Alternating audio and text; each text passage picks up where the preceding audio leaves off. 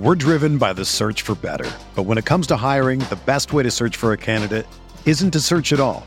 Don't search, match with Indeed. Indeed is your matching and hiring platform with over 350 million global monthly visitors, according to Indeed data, and a matching engine that helps you find quality candidates fast. Ditch the busy work. Use Indeed for scheduling, screening, and messaging so you can connect with candidates faster. Leveraging over 140 million qualifications and preferences every day, Indeed's matching engine is constantly learning from your preferences. So the more you use Indeed, the better it gets.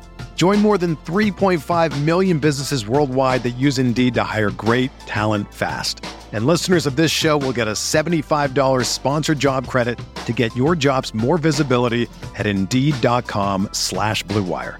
Just go to Indeed.com/Blue Wire right now and support our show by saying that you heard about Indeed on this podcast. That's Indeed.com/Blue Wire. Terms and conditions apply. Need to hire? You need Indeed. What's up, y'all? It's Drewski, and I've teamed up with Mountain Dew to produce a hilarious new basketball podcast called The Dew Zone with Drewski. Learn the backstories of your favorite ballers and celebrities like Jamal Murray. Did you have like a favorite team? Was it the Raptors at the time or no? Was the Raptors even started around that time? Come on, bro. I ain't that old, fam.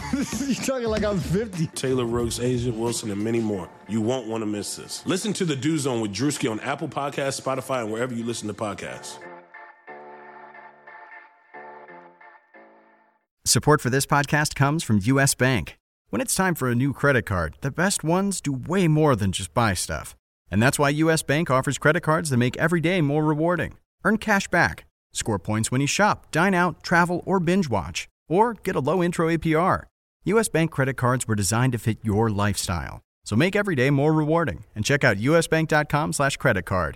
U.S. Bank credit cards are issued by U.S. Bank National Association N.D. Some restrictions may apply. Member FDIC. Most Tuesdays are just Tuesdays, except at Buffalo Wild Wings, where Tuesdays are Wing Tuesdays. But now even Wing Tuesdays aren't just Wing Tuesdays, because Wing Tuesdays are half-price Wing Tuesdays, which means your boring Tuesday that became Wing Tuesday now costs you half as much. In case you're confused, we have half-price Wing Tuesdays. We do it for you. Buffalo Wild Wings. Wings, beer, sports. Prices and participation vary. See participating locations for details. Void where prohibited.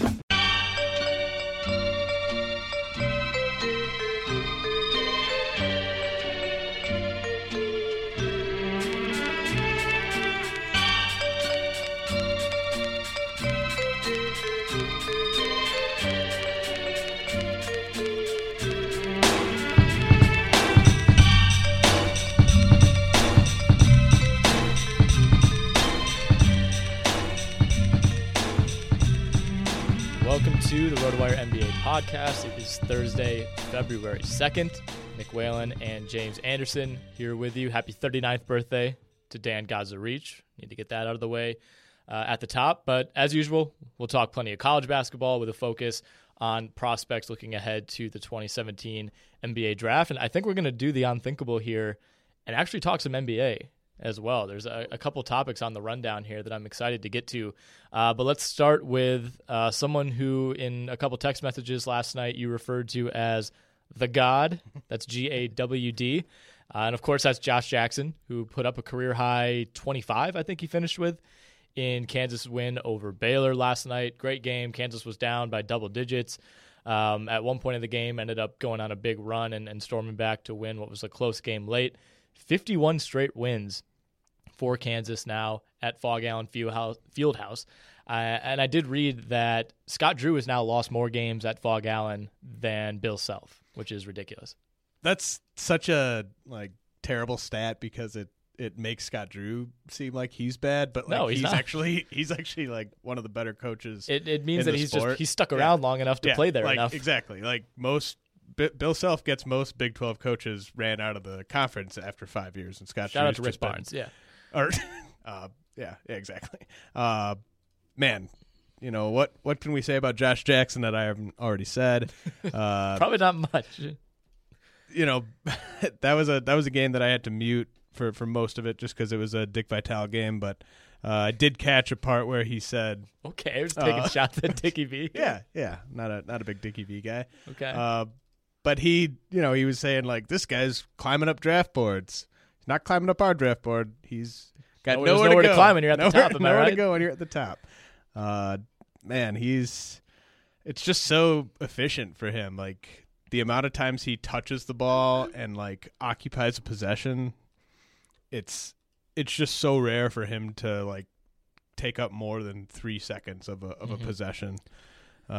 You can't say that about a lot of top-level guys who, since sixth grade, have been the man and have had, you know, the right to kind of do whatever they want. And if that means, you know, dribbling 20 times and getting to the rack or putting up a pull-up contested shot, that's what it is. Like, the discipline, I think, that he shows coming onto a team that has, you know, Frank Mason on it already and just kind of fitting in pretty seamlessly with him and Deonte Graham and not – you know, not trying to dominate the ball, not really looking like he's trying to show out for NBA scouts, like just playing really, really sound, fundamental team basketball, but then also looking like a star while doing it. Right. And he's, you know, prior to his last four games, hasn't been a guy that's been shooting for a high clip from beyond the arc.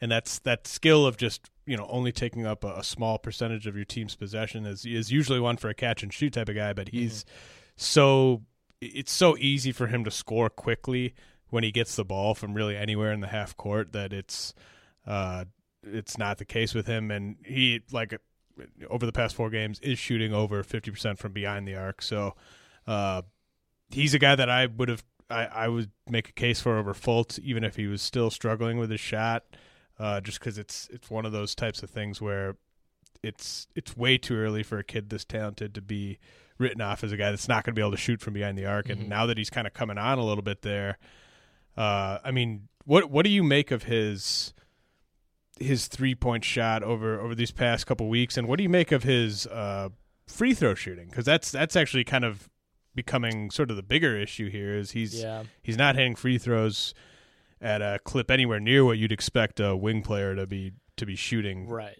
It'd be one thing if he was at like 75% or 70 and you'd be like, that's not great, but he's at like 55% and he's getting to the line a good amount, which is nice. But, you know, going back to the Oklahoma State game a couple weeks ago, gets to the line 17 times, only makes 10 of them. Like, I mean, like you said, for a wing player, the baseline's like 70, 75. You know, LeBron can get away with being in the low 70s because he's LeBron, but there just aren't that many star wing players.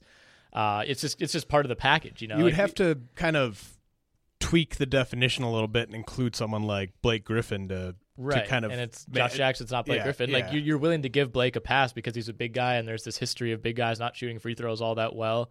I don't know. I mean, that's a concern to me because if he was a great free throw shooter who just couldn't shoot from three, it was like, okay, is this a mental thing? You know, does he just need more reps? But, like, the fact that he's not a good three-point shooter, although the three-point numbers, like you said, have been better lately. He's 8 of his last 13 from 3, 10 of his last 18 going back to the Texas game, and the three-point shot looks good.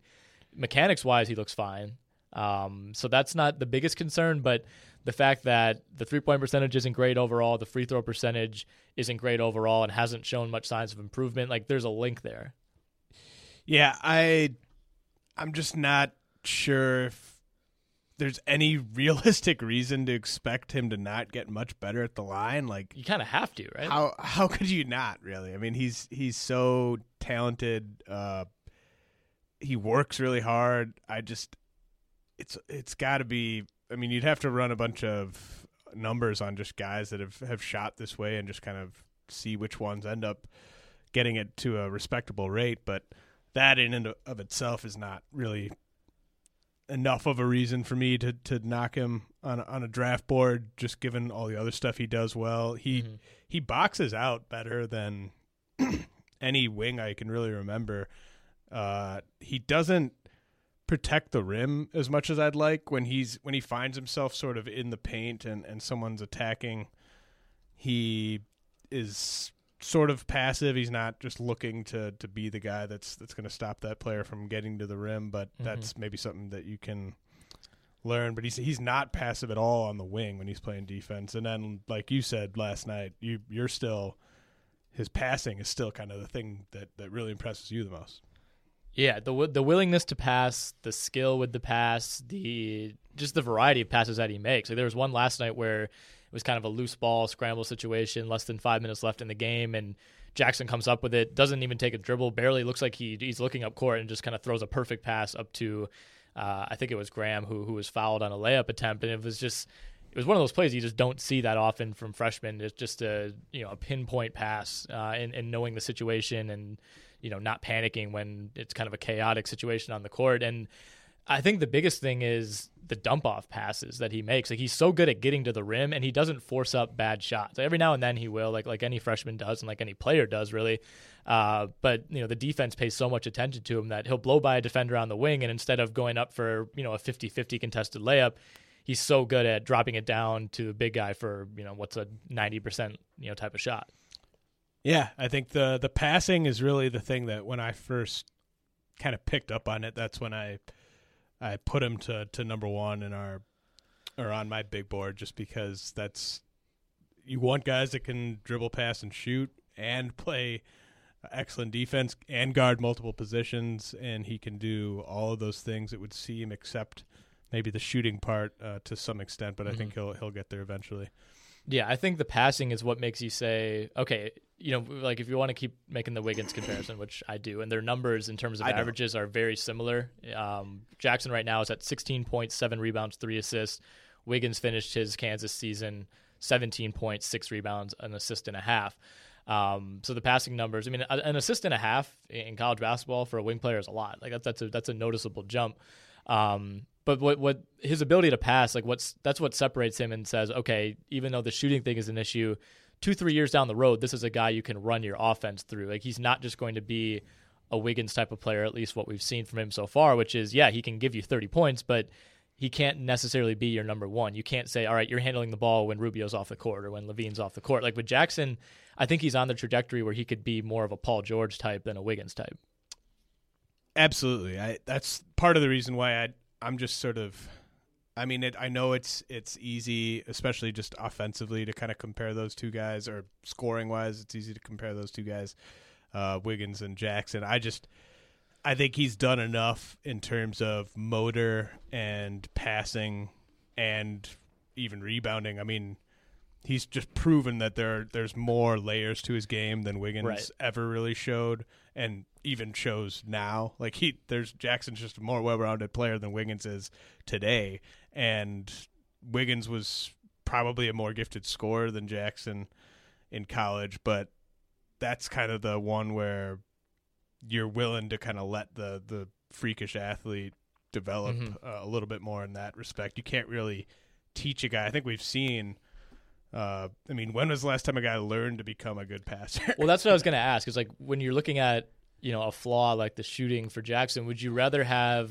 this type of prospect where it's, okay, his shot isn't great, or would you rather have a guy who has a questionable motor, or is a bad passer, or who doesn't rebound, or isn't that athletic? Like, to me, shooting is obviously a huge part for a wing player. We're not going to say he's a perfect prospect. Like, it's a big deal. He needs to learn how to shoot, but I feel like that's more teachable than teaching someone to have a high motor or teaching someone to have elite level vision. Right. I think it depends. Like it depends what type of athlete we're talking about, what type of potential defender we're talking about. But for someone that's as just high end as Jackson in terms of measurables and the motor and everything like that, I just think there's just so few examples of those guys not becoming competent shooters. Like when you're that special, like look at like Tracy McGrady, Kobe Bryant, LeBron James, like those guys, they all become good shooters. They're special. They're really special. And I think Jackson's kind of in that mold.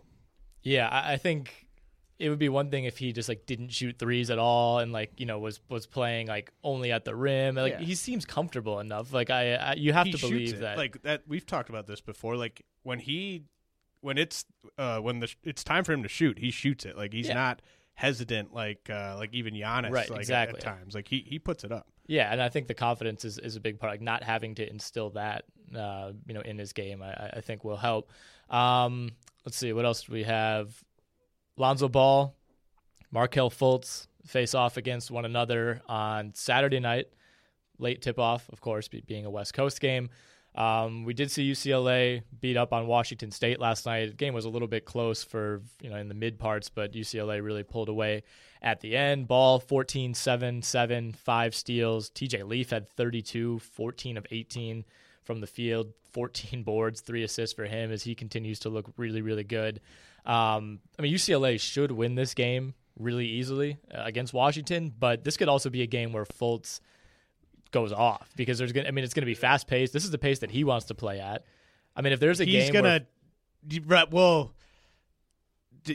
pace, all those types of factors are going to play into it too, but this is also like every team that is conceivably going to be picking top 3, top 4 is going to have all their biggest guns at this game. Like that's not this is the game where these two guys, like Ball and Fultz especially, are going to show out and try to bring their best, especially like on defense. You might actually see these two guys actually try on defense for once. Wouldn't that be something? Because they're like, if you're Markelle Fultz and you go for like 35 and 10 and you keep Lonzo under 20 and like – just kind of he has a sort of average to mediocre type of game, that's going to look really good for you. Yeah. So there's all the incentive in the world for these guys to try on both ends. I do wish this was on ESPN and was getting the billing, because it's a tough sell. If you're not an NBA guy or an NBA draft guy, this game really shouldn't mean all that much to you. But, like, this should be a national TV game that people should care more about. Like, there's a lot on the line for both these guys. Fultz isn't going to fall out of the top 3. Ball's not going to fall out of the top 6 or 7. But this is a chance for Ball to play really well and vault himself into the number 1 pick conversation, or this is a chance for Fultz to play really well and, really kind of solidify himself as the guy as we get down the stretch of the regular season. Yeah, like it's not going to be the be-all, end-all, but it could go a long way. It will be the be-all, end-all for the next, 2 weeks. Right. If there's a gap, in how these two guys perform and the other guy has is a big part of why there's a gap, then it will end up meaning something. Yeah, UCLA, I think Ball has less to lose, and Fultz, like you said, this isn't going to be the be-all, end-all, so we shouldn't talk like it is, but, Ball could go for, 14, 10, and 5, and UCLA wins by 20, and it's a success for him. Fultz, if they lose, he has to go for, 30-plus, or have 10 assists and 12 rebounds or something. He can't have an inefficient shooting night and have Washington lose by 20. Yeah, I think he has to really remain engaged on both ends. I think that's going to be huge for him because they might lose by 20, and if it just sort of seems like he's fine with that in the second half and it's just not looking good and he just kind of coasts, I don't think that's going to be a good look. But I actually think that I could see it being kind of close, to be honest. I think, like you said, the pace factor – UCLA's offense is excellent, but their defense is horrible. And I could see – I just think Fultz is going to do whatever he wants in this game. Yeah, that's the thing is, they could lose by 20, but they could still put up, 85 points, and Fultz could go for 40. That would not be that shocking. The thing is, Washington's lost 4 straight. They lost by double digits to Arizona State, which lost by 22 to UCLA, and which lost by, 40-something to – Kentucky, which also lost to UCLA. It's not shaping up well for Washington to get a win, but at this point in the season, it's really all about Fultz, especially for draft evaluators. Malik Monk continues to play really, really well for Kentucky. A couple nights ago, huge game against Georgia. That one went into OT. He finishes with 37. No De'Aaron Fox for Kentucky, so what that meant is we got to see Malik Monk running the point. And it looked pretty good. He wasn't transcendent by any means, but he looked really comfortable. That he connected with Bam Adebayo 3 times down the stretch and into overtime for either dunks or plays on which Adebayo was fouled at the rim. So it was interesting. It's not like once Fox is back, he's going to be the point guard. There's not really a debate there. But Malik Monk looked comfortable enough that I think NBA teams might see that and look at his height and say, okay, maybe there's an opportunity for this guy to play the point. Whether that ultimately ends up being the right call, I guess we'll see. Yeah, I'm still not really buying it. I think he's averaging less than 2.5 assists a game. I know he's not playing point guard, but it's just it seems pretty clear that he's not – like passing is just not something that he's naturally looking to do, which is fine. Like I just don't – I don't like the idea of forcing a guy into a position based on his size. Well, especially when he's so good at another position. Right. Like it's not like it's – all right, you either playing point guard of the NBA or you're not going to the NBA. It's like, no, you could be a really effective two in the right situation. Right. And, yeah, I mean, it's tough. There are some guys that, like James Harden is an amazing passer. I don't remember necessarily thinking that he was anywhere near, like, even an above-average passer back in college, though, or even, like, his rookie year. I don't know. It's hard to remember. Like it's interesting. It just Harden seemed there's like two versions of Harden. Like you saw Rockets Harden in OKC every now and then, but he was just never ever entrusted with the amount of responsibility. Could like Monk be entrusted with the type of role that like the Celtics entrust Isaiah Thomas with? Like maybe. I don't know. I like if you would have asked that question about Isaiah Thomas 3 years ago, we would have said no, right? Yeah, I don't think you need to put these guys in like boxes. I think Monk is just a volume scorer. I mean, that's just what he is. Right. I think it doesn't really matter where he's slotted in, who he's guarding on the other team. He's going to be looking to score, and he should be looking to score. Right. Yeah, and it's worth noting, I mean, he did take some really rough shots at the end of this game. It was back and forth, you know, kind of within 3 points for the last couple minutes. Kentucky had a few chances to get a basket, and he forced like three possessions in a row, forced some pretty contested shots. But then, of course, they run him off a screen at the end of regulation to tie it, and he hits an extremely tough pull-up jumper just inside the three-point line to send it to OT. So it's like... It was one of those games where you felt really good about him, and then you felt kind of bad about him for a good 10 minutes, and then he dominated overtime and looks like he's really. I mean, he's been a top three player in the country, just in terms of pure like production and performing in the clutch. I mean, he's had like three crazy like huge clutch games already. I mean, to me, he's the streakiest player in the country, and like he can get hotter than anyone in the country. Like you can't say that he's. I mean, there's a bunch of players who have had better seasons than Malik Monk. Like, I wouldn't even put him in the top five on, like, a player of the year type of thing because you look at, well, Lonzo Ball, who we just talked about is doing for UCLA. He's not going for 35 or 40. No. But what he's doing in all facets of the offense, like, De'Aaron Fox was being more impactful for Kentucky before he got hurt, in my opinion, than Monk. And Fox was shooting like 16% from 3-point. Like Monk's just very, very one-dimensional right now. It's scoring, and if he's not shooting well that night, then it's going to be some inefficient scoring. Yeah, that is true. I mean, he's going to have the highest scoring average of any freshman in the Calipari era by a good margin. I mean, he's always over 22 a game. But right I think now. that says more to me about this specific Kentucky team and past Kentucky teams. Like, if you had given, DeMarcus Cousins or John Wall or, even a guy like Anthony Davis, you put them, just take Monk out and put them on this Kentucky team, like, this is a lighter Kentucky team in terms of just high-impact talent than a lot of previous teams. Yeah, I think so. I mean, I think you're going to hear the Monk-Fox comparisons to like Bledsoe and Wall, and I think revisionists. But that team also had Cousins, Patterson, like a couple other wings that ended up going into Daniel the NBA. Orton. Yeah, like that team had like seven pros on it, right? And well, this team might, but I think people also like overestimated guys like Gabriel and like Calais Jones and Bam. Those guys are not like the to me that anyone that compares this team, it's just you're missing on those secondary. I think guys. Monk and Fox are close to like Bledsoe Wall caliber. Wall's better than any of those guys, but like Monk and Fox are on the same level as like a Bledsoe or even like Cousins. Cousins was great at Kentucky, but I don't know if people knew quite how like, good he was as like an all-around player. This is comparable to me to like Ulis and Murray too, like last year. Just in terms probably of closer like, to that, like the usage.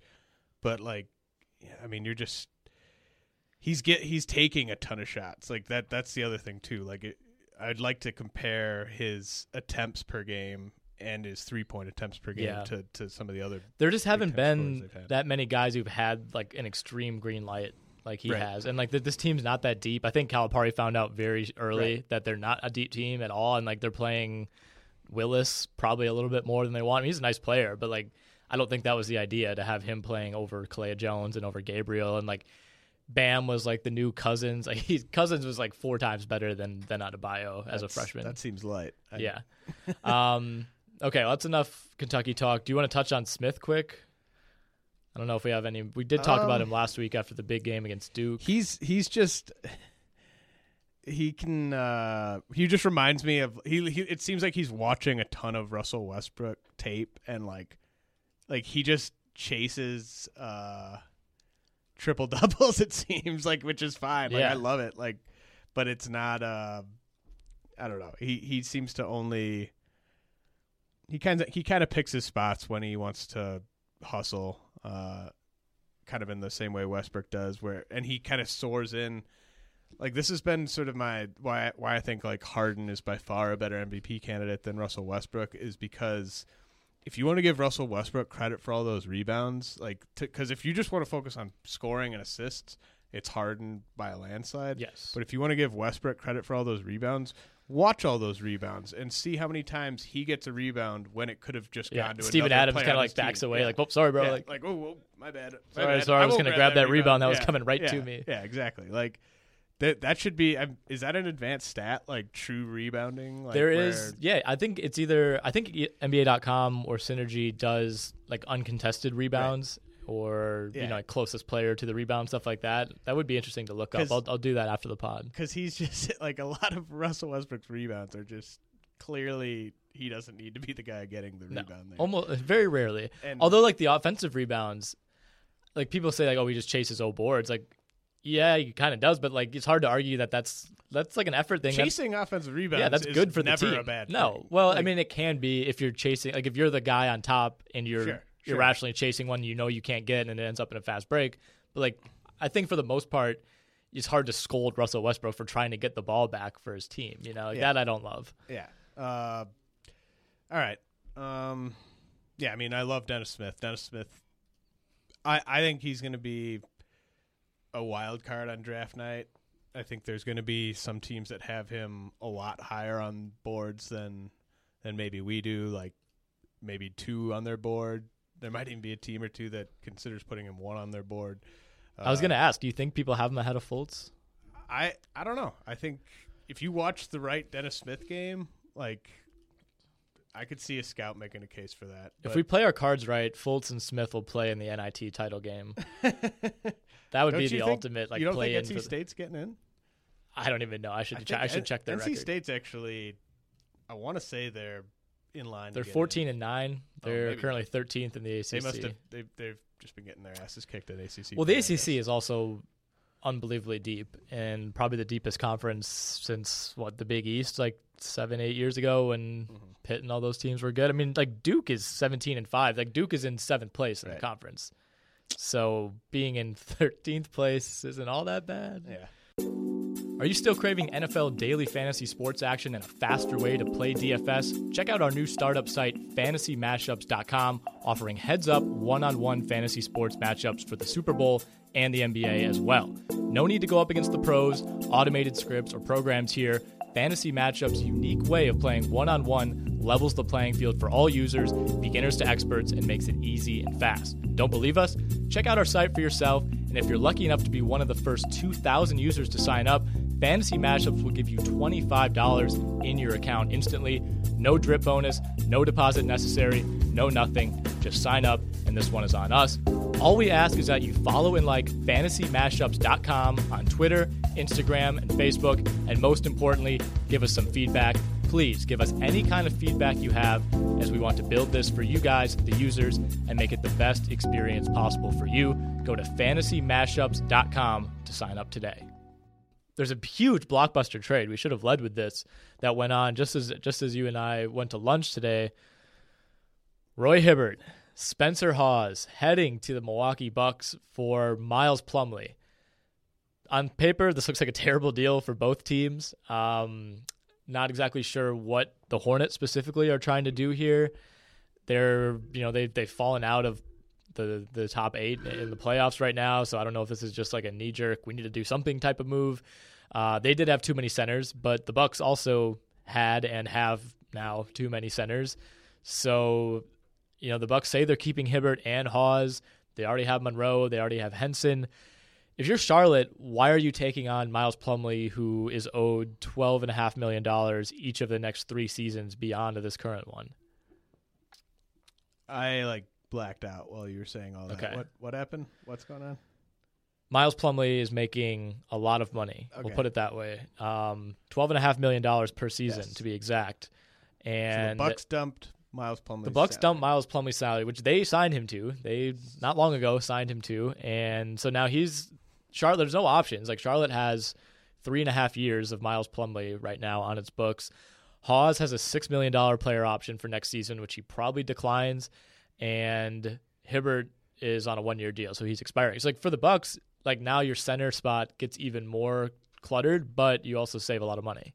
I'm just happy that Ersan was not involved in this deal, because then we'd have to talk about it for an extra 2 or 3 minutes. Because of me? Yeah. Yeah. Well, of course. Yeah. I mean, there's that. You're lucky JOB wasn't involved. That would have been an extra 4 to 5 hours. I don't know. I think we don't want to talk too much about it because this really doesn't move the needle all that much for either team. It just seems a very odd deal to me for Charlotte. Yeah. No, I mean, it doesn't make any sense, I guess, there. Maybe they just wanted Roy Hibbert off the roster. I bet they wanted Hawes off the roster. I don't know. I don't know what this means in the grand scheme of things, but he's kind of been under fire for pro-Trump stuff. And I don't know how that's resonated in the locker room. And I do kind of wonder if that plays a role. All right. I mean, Plumlee's probably a good locker room guy, right? Sure. No. I haven't heard that he's not a good locker room guy. He kind of always sort of seems a little salty. He kind of always seems like he's he'd rather be out there, which is for a Plumlee, I think you should, especially when you're not the best Plumlee, you should be just happy to be on the bench. Yeah. Shouldn't be oh man, I kind of wish I was in the game right now. You should just be man, this is great. I'm on an NBA team, happy to be alive. Yeah, exactly. I mean, you got to be taking cues from Marshall Plumlee. That's a guy who's just happy to be in the NBA. I think I do subscribe to that. I think there is a little bit of that going on. And the reason I think is when you go from starting 79 games your second year in the NBA to back to a bench player all of a sudden, even though he was starting for a bad Phoenix team, I think it's probably hard to transition back to that. Yeah. Two former players like ourselves can relate. Right. Well, current players.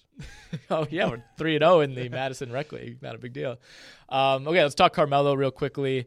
We'll skip Warriors talk. We've talked so much about the Warriors. Yeah, you hate that. I do. They're playing so well. We are both of the belief that the Knicks, and everyone should be of this belief, that the Knicks would be really dumb to trade Carmelo to a team like Cleveland or the Clippers or the Celtics, especially those first two, and not get back Jordan or Griffin or Paul or LeBron or Kyrie or Love. It's hard to even come up with a deal that works money-wise, but there still seems to be this belief that the Clippers are, still kicking it around. Could you do Reddick and Rivers and Crawford? I don't know. I think we talked briefly before the pod. The Knicks, even though Melo has the no-trade clause, the Knicks are still in control here. You don't have to get rid of Melo. He's still a productive player. He's not a top 5 player or even probably a top 15 player in the league right now. But it's not like he's killing you and weighing down your franchise by any means. You can kind of just wait it out until his list of teams that he's willing to go to expands, which seems like it's inevitable. Right. Anyone that thinks that it's looking likely now that Melo's going to get traded this year, you're either delusional or you think the Knicks are okay with just getting completely fleeced here just to get Melo, which Phil might be, off the roster. And I'm not saying that's impossible. It's just if this was being handled by a good general manager, he's not getting traded until he expands the list of teams he's willing to get traded to. And right. he shouldn't get traded, at least. Right. Like, there's no package the Clippers can come up with that makes sense for the Knicks that Melo would approve. Like, sure, you could come up with a package that would make the Clippers worse that the Knicks would take, but you also can't underrate how much location matters to Melo and his family. Like, right. Honestly, that LA and New York are the only two destinations that I'm even like over 50% confident that he would approve. Like, I don't even think that they would want to go to Boston. No. And I don't even know if Boston would want Melo necessarily, depending on what it would take to get him. So, you know, if you rule out, if you're just looking just at the Clippers, basically, that's not going to work unless you are willing to take back a Rivers headline deal. And I just... Yeah, I mean, it gets to the point of, like, at what point does it become worth it for New York to just get Melo's money off the books? I don't know that they're at that point right now. You have to get, like... I mean, people have said this, but to me, it has to be a deal where you're getting at least some kind of draft pick back. Yeah. Along with whatever crappy young pieces. I don't hate getting Austin Rivers. Like, I think sure. he's like gotten dogged so much early in his career that it's like tough to come back from his reputation. Like, he just can't be the centerpiece right. of the deal. He'd be one of the Knicks 5 best players. Sure, but that's probably 3 best. Yeah, yeah. Like, that's not enough for a guy like Melo. It's Carmelo freaking Anthony. Like, and I know he's not vintage Melo, but it's still Carmelo. Yeah, I mean, it's they just. I don't think that there's any reason to. And the whole like. Well, and if you trade him, then you're going to, like, help your lottery odds. Like, I'm not sure that's... I don't think that's true either. I think there at all. Like, well, it depends what you bring back. Like, yeah. If you bring back Reddick and Rivers, I don't know that it... Like, those guys can help you win a few games. Like, not... You're not going to win a title with those guys. You're not going to win a playoff series yeah. with those guys. But, like, I feel like a combination of players you're bringing like back, if they're veterans... A sulking Carmelo Anthony, I think, is a perfect ticket to increase your lottery odds. Yes. I mean, it's worked the last, like, several years. Like, yeah. Was Carmelo on the team when they got the Porzingis pick? Yeah. He sure was. Yeah. Carmelo is probably going to get hurt in, right. like, a couple weeks, and then that'll help you, too. Was it the Porzingis year? I think it was, when he was, like, his shoulder and his knee were killing him all year. Yeah. He's just like, I got to shut it down. Shut it down. But first I'm going to play in the All-Star game, yeah. and I'm going to play like yeah. 30 minutes, yeah, yeah, and then yeah. I'm going to shut it down. And like, classic Melo. All right, 2 more things. Cavaliers point guard tryouts. I think this went down yesterday. There really hasn't been any news yet. Which of these 4 do you want? Chalmers, Stevenson, Heinrich, or Jordan Farmar?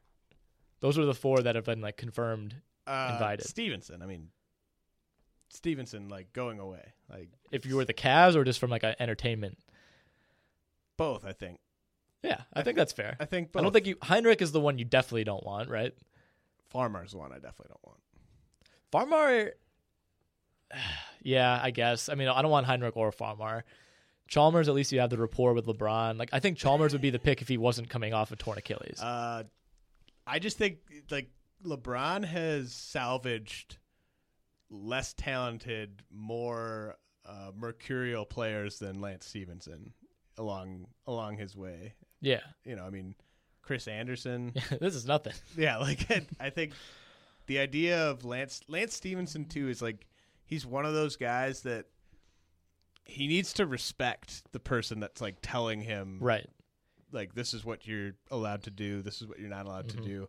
And all these guys like respect the hell out of LeBron. Like, yeah, and I think to some degree LeBron respects Lance as a basketball player, not as a person or a ear blower or anything like that. But like I mean those Pacers teams pushed LeBron year after year, and Lance was yeah. a huge reason for that. And I think you gotta love the idea that Lance can give you like 10 to 15 minutes on some of the tougher wings that LeBron right. typically has to guard. Exactly. So. Lance is the biggest guy. He's the best defender of those guys. And he's the only one of those 4 that you at least could say, like, he has upside. Like, I don't know if untapped upside is the right word, but like the best case scenario for Chalmers is it becomes just like a slightly below average backup. Like with Lance, there's still that little sliver of intrigue of like, man, if they could get him to play like he did in 2012... Yeah. And I don't think you can say that about the other ones. LeBron wants Darren Williams. I think that would be a fine fit if you know what reasonable expectations are for Darren Williams. Do you think Darren Williams is ready to be no. a 18-minute-a-game guy? Not yet. I think he's like a year or two away. No, but maybe. I don't know. We'll see. Weirder things have happened. All right, last thing I want to bring up. You've heard about this 3-on-3 league, right? Yes. Yes. I remember hearing about this like 5-6 months ago. I don't have like the rosters in front of me. Well, luckily I do. And clearly you do not have our little planning document up because I included it on there. I'll shoot those up, for the record. I've noticed that because it's a Google Doc and I can see when you're in there. But anyway, I remember reading about this, 5-6 months ago and thinking it's like every now and then something will pop up like this, whether it's basketball, football, baseball. It's like, these alternative leagues, and you're just like, yeah, right, this is never going to work. I don't think this is obviously not meant to be a challenge to the NBA, and it won't be by any means, but there's actually like a legit roster of guys that are signed on here. I think the business model that they're employing is pretty solid. They have like actual backing from, reputable names like Ice Cube and Roger Mason. But players who are confirmed already playing in this league: Iverson, Billups, Kmart, Steven Jackson, Jermaine O'Neal, Rashard Lewis, Jason Williams, Mike Bibby, Bonzi Wells, Al Harrington, and Ricky Davis. And there are more to come. So why is Roger Mason? Is Roger Mason? Oh, he's the commissioner. Yeah. Okay. I think he was always a big players union guy, so he's kind of like the business side of this whole thing. For a second there, I was like, wait, he's playing? Like, who cares? Well, maybe he is. I don't know. No. This could be a Jackie Boone situation. Yeah. No, I mean, this is great. You got. Jason Williams. Just. Is it Jason Williams and AI that are the top two draws in terms of? For me, it's Jason Williams and AI for sure. AI is the undisputed number one draw. I think it's going to depend. Jason Williams is my number one.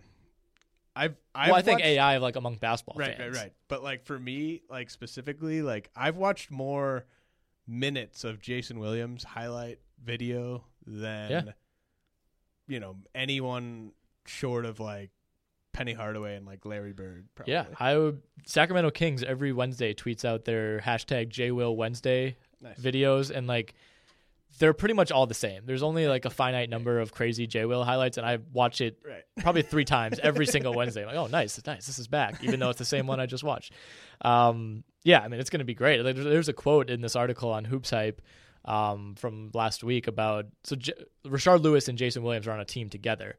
And Rashard's like, yeah, I played with Jason Williams in Orlando. Everybody knows Jason is an exciting guy to watch, especially for something like this. 3-on-3 basketball is perfect for his style. He's a street ball player. So all facts. Yes, all facts. Now, a lot of these names seem to fit pretty seamlessly together. Oh, yeah. Like you could picture like half of like the 01 Blazers. You could picture these guys hanging out and having a pretty good time. Who are the one or two guys where you're just like, oh, so he's going to hang out with those guys. Like, to me, it's like Chauncey Billups and Rashard Lewis. Yeah, Chauncey, I think, seems a little above this in some ways. Rashard, too. Like, the rest of these names, you could all be like, oh, hell yeah. Like they probably are, like, hanging out as we speak. Like, not, right, exactly. Like, I think there might be, like, a separate, like, tour bus for like, Kmart, Stack Jack, White Chocolate, Bonzi. Those guys.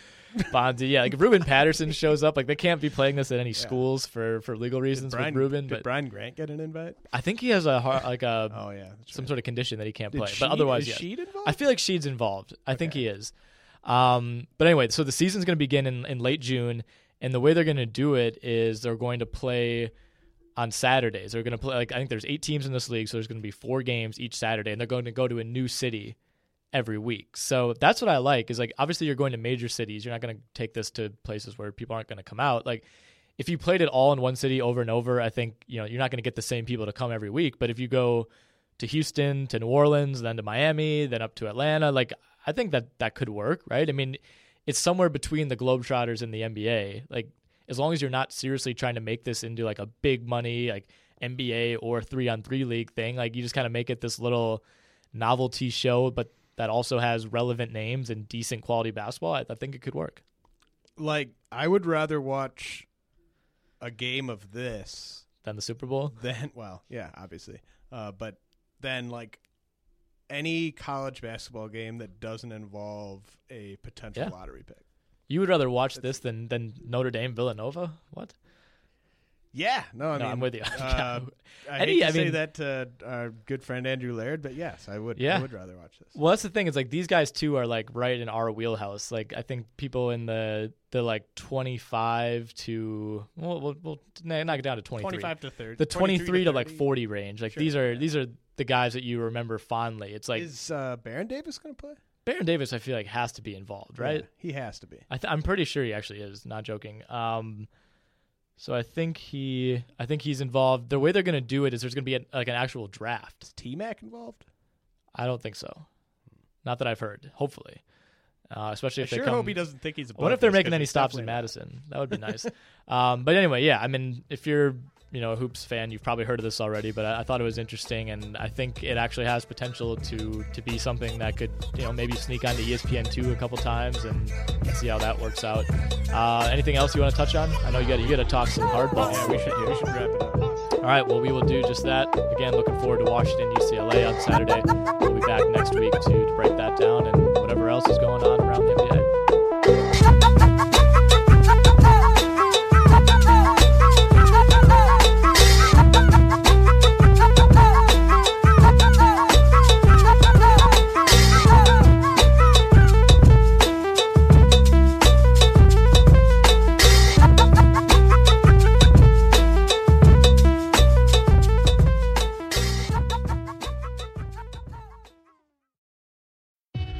Kill the love of my life. Casey!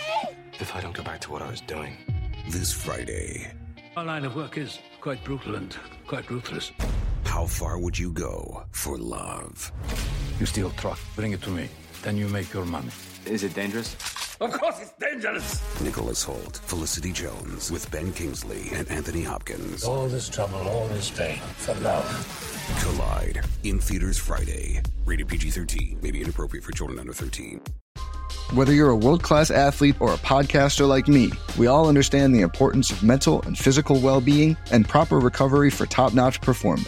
That's why I'm excited that Unified Healing is sponsoring this podcast. Unified Healing is a new and super innovative global network of wellness centers powered by Energy Enhancement System, or EE System. If you haven't heard of the EE System, you'll want to listen up. This technology promotes wellness, deep relaxation, purification, and rejuvenation. At hundreds of locations across the globe, access to a center is easy and affordable. Interested in experiencing the EE System technology for yourself? Go to unifiedhealing.com/bluewire to learn more and find a center near you.